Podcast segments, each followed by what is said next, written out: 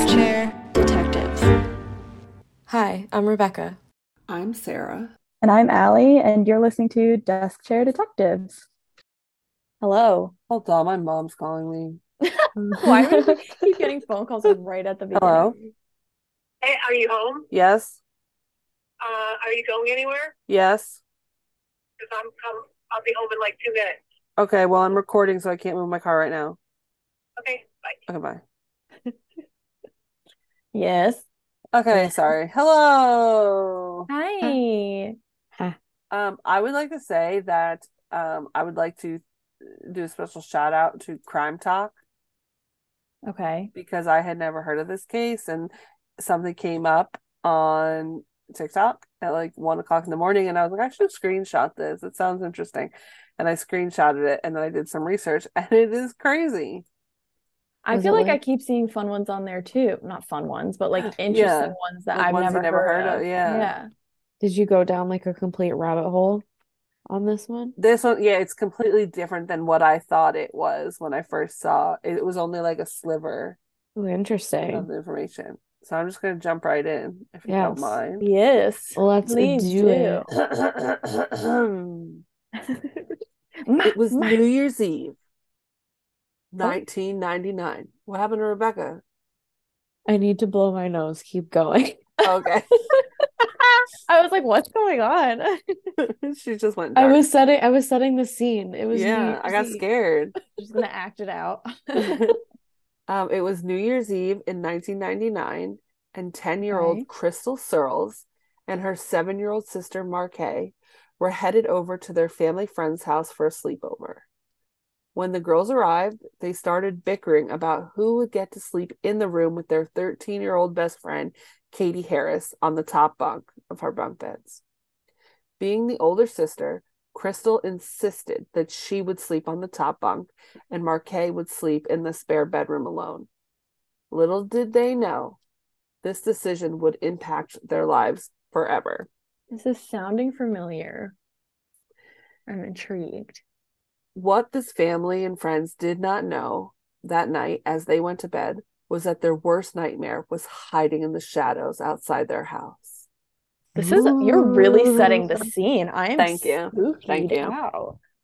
At around 3:50 a.m., a man named Tommy Lynn Sells. The only thing good about this man is his middle name, because it's also my middle name. he broke into the home. He crept through the house and made his way into Katie's room. The man instantly saw the sleeping girl and started to attack. Crystal awoke on the she's on the top bunk, Crystal. Katie's on the bottom bunk. Crystal awoke to see her friend struggling and trying to fight off a tall shadow of a man. Although she tried her best to, to defend herself, Katie was stabbed 16 times as Crystal watched in horror.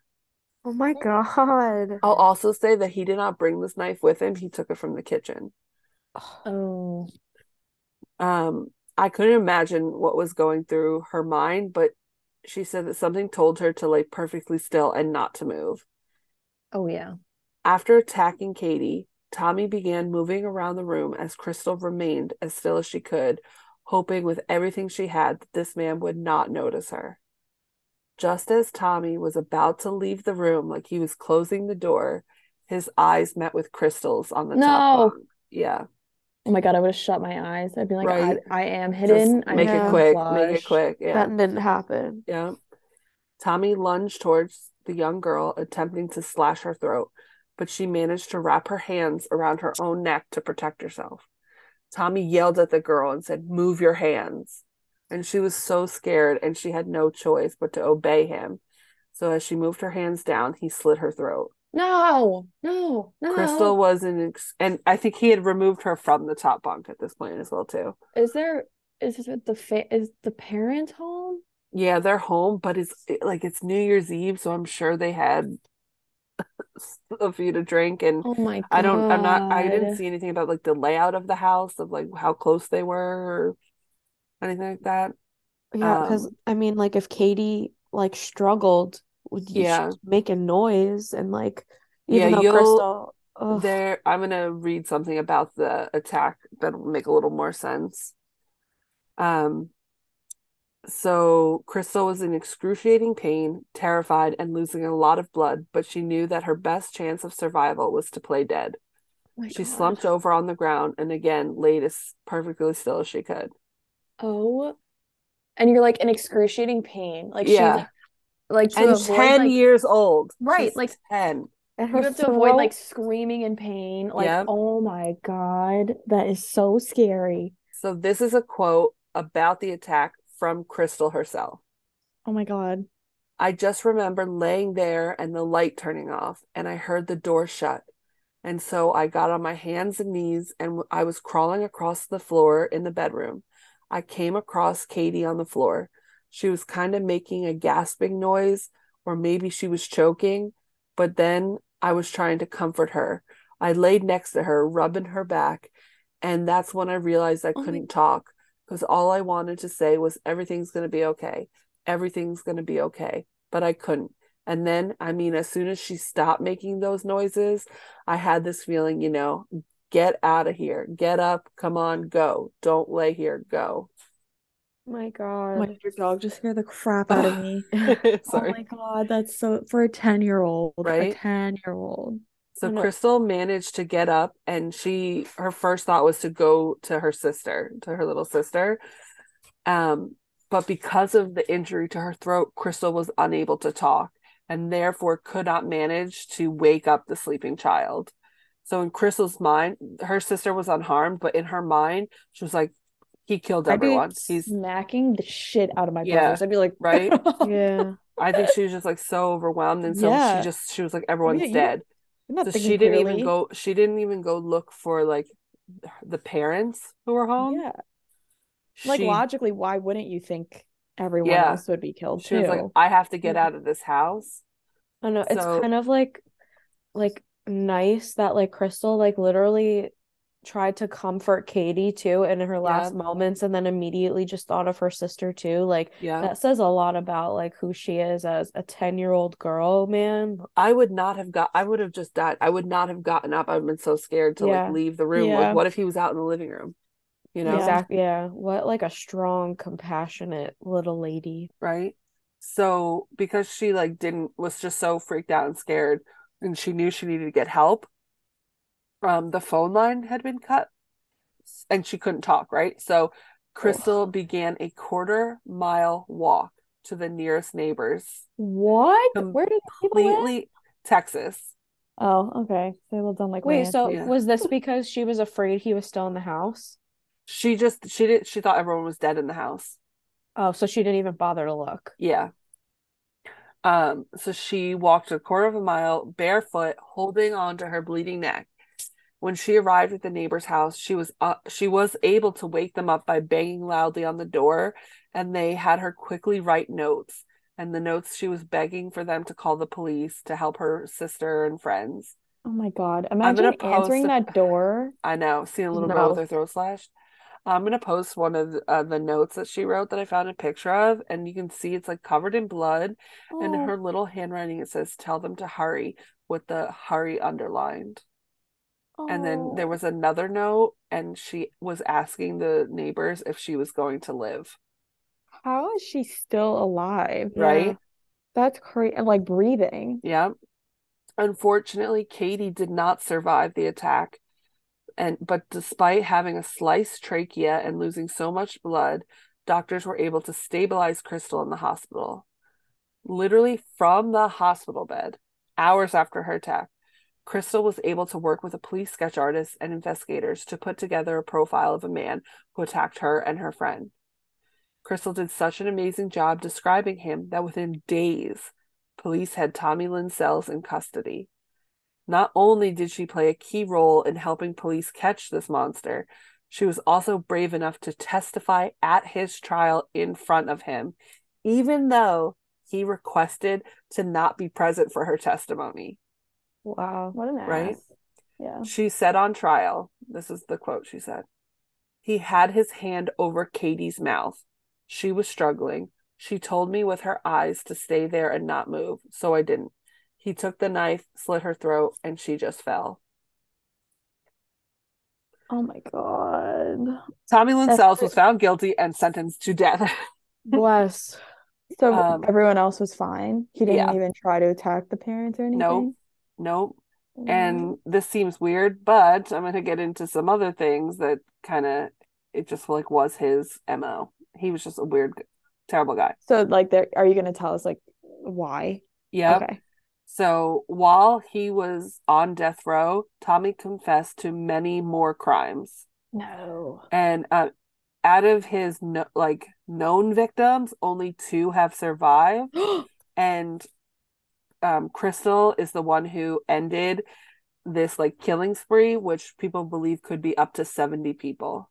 Oh so because God. Crystal survived and was able to tell her story, she was the one who finally put this guy behind bars for good. Wow. And you said there was another living victim too? Yep. Um, so here are is like the timeline kind of of people that he has um confessed to. Not all of them have been confirmed, and a lot of them won't because he was put to death.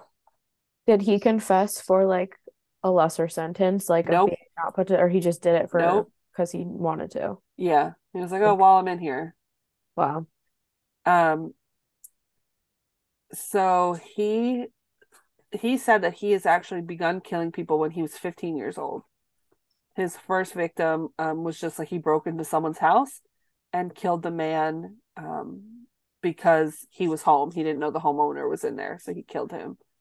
Oh, okay. Um, and How a old lot was of he the when he got caught?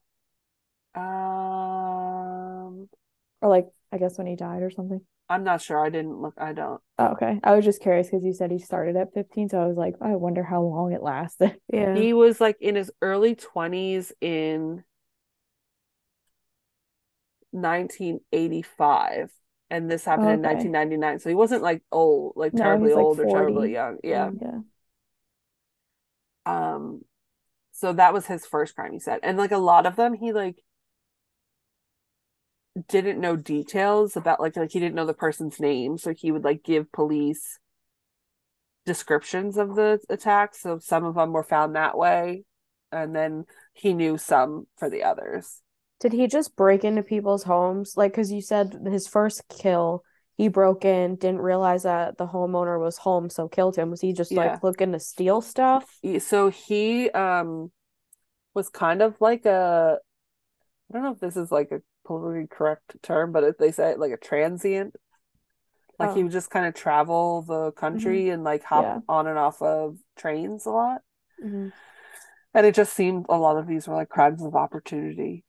He had a terrible childhood and upbringing and stuff, but like there's plenty of people who have that and don't do these things. So that's why I didn't even put that in here. Um, so in July of 1985, he was working at a carnival, like a traveling carnival. And during this time, he met a young mother and her son at the carnival, um, Ina and Willie Cordt. And um, Ina and Tommy kind of hit it off. So she invited him over their house for a little rendezvous. and then later that evening, Tommy claims that he woke up to find Ina going through his backpack. So he beat her to death with her son's baseball bat and then murdered her son because he was a potential witness. And then he left town the next day. Oh my God. Sorry. Um, the next one that he confessed to was in May of 1987. Um, Suzanne Korcz disappeared and was pre- presumed dead in New York. Uh, her remains were found in 1995, and she was last seen leaving a bar after a fight with her fiance. Um, and on like one when Sells was or Tommy was in death on death row, he confessed to her murder. Imagine if like you were her fiance. Like you just Oh, the instantly- guilt, right? Yeah, like that's the last thing you expect. Like couples fight all the time, and the last thing you do Yeah. is an argument. Like you don't expect that. Nope. Yeah, it's awful. On the evening of November 18th, 1987, police went to the mobile home of Russell Keith Dardeen. He was 29. Um, and this was in Illinois. Illinois. Illinois, Illinois. No, you're right. Um, yeah, Illinois. After he failed to show up for work. Um, there they found the bodies of his wife and son, both brutally beaten. Uh, Ruby Dardeen was 30 and she was pregnant at the time. Uh, she had been beaten so badly that she went into labor, and the killer had also beaten the newborn baby to death. Oh my God. what? So, Oh. yeah.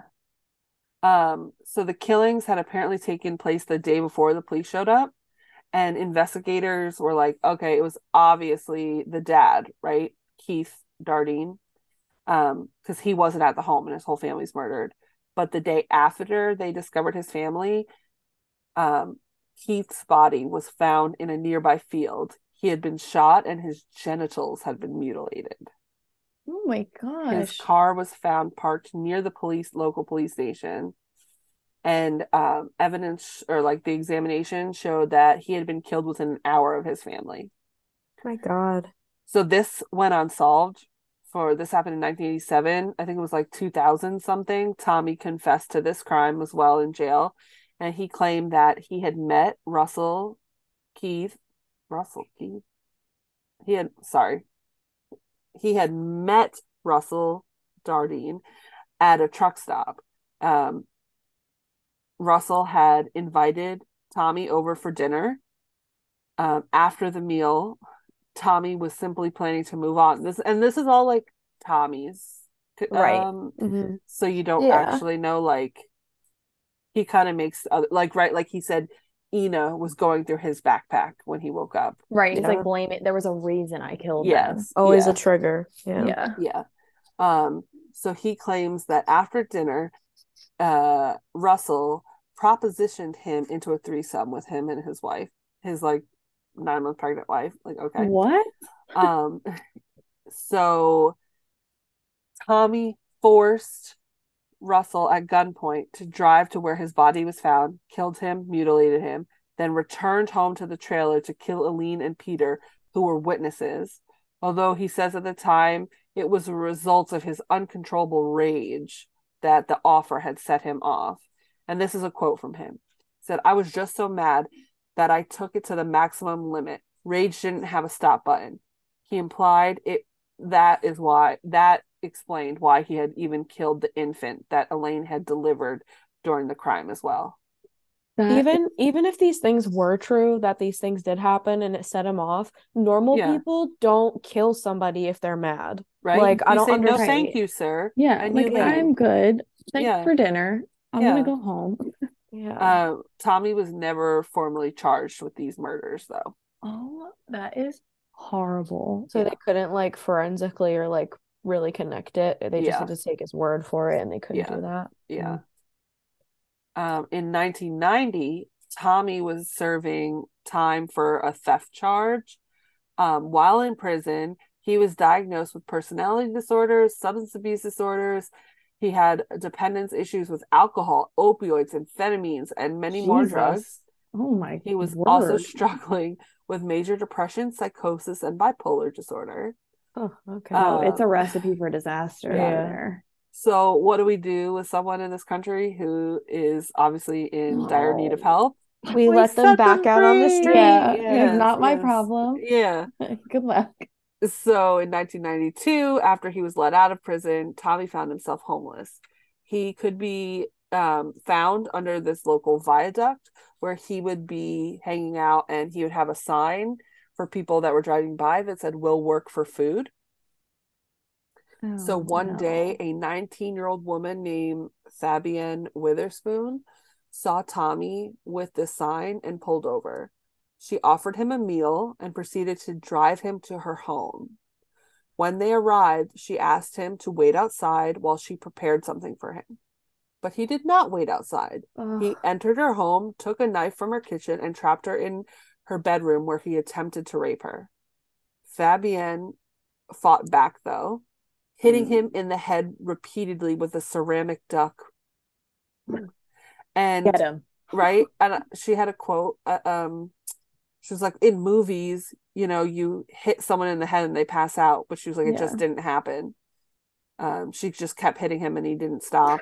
Uh, but she was able to get his knife. She got his knife out of his hand, and good old Fabienne ended up stabbing him, nicking his kidneys and liver. So Oh. he he skedoodled. I Bye. skedoodled. Uh, she also sliced his balls, which I liked that too. I was like, that's the first thing I'm going for. Right? Yeah. Um, so, but oh, sorry, he didn't skedoodle yet. In retaliation, after she stabbed and sliced him, um, he picks up her piano stool and started bludgeoning her, and she passed out. Oh.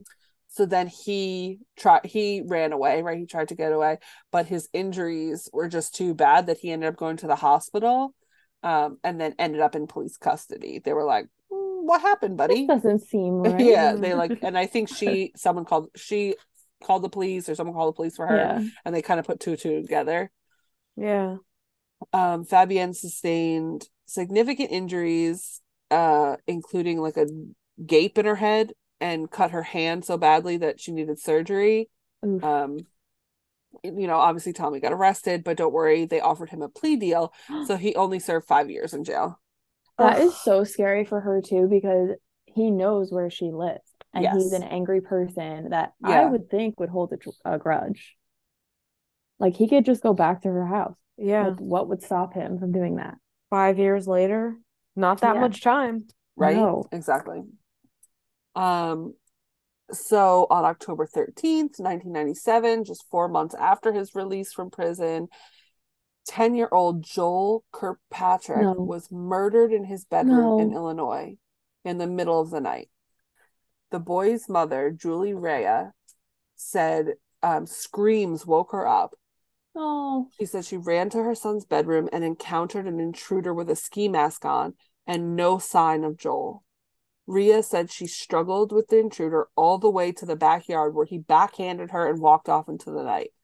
Their murder What? weapon was a steak knife pulled from their own kitchen and it was left outside of Joel's bedroom.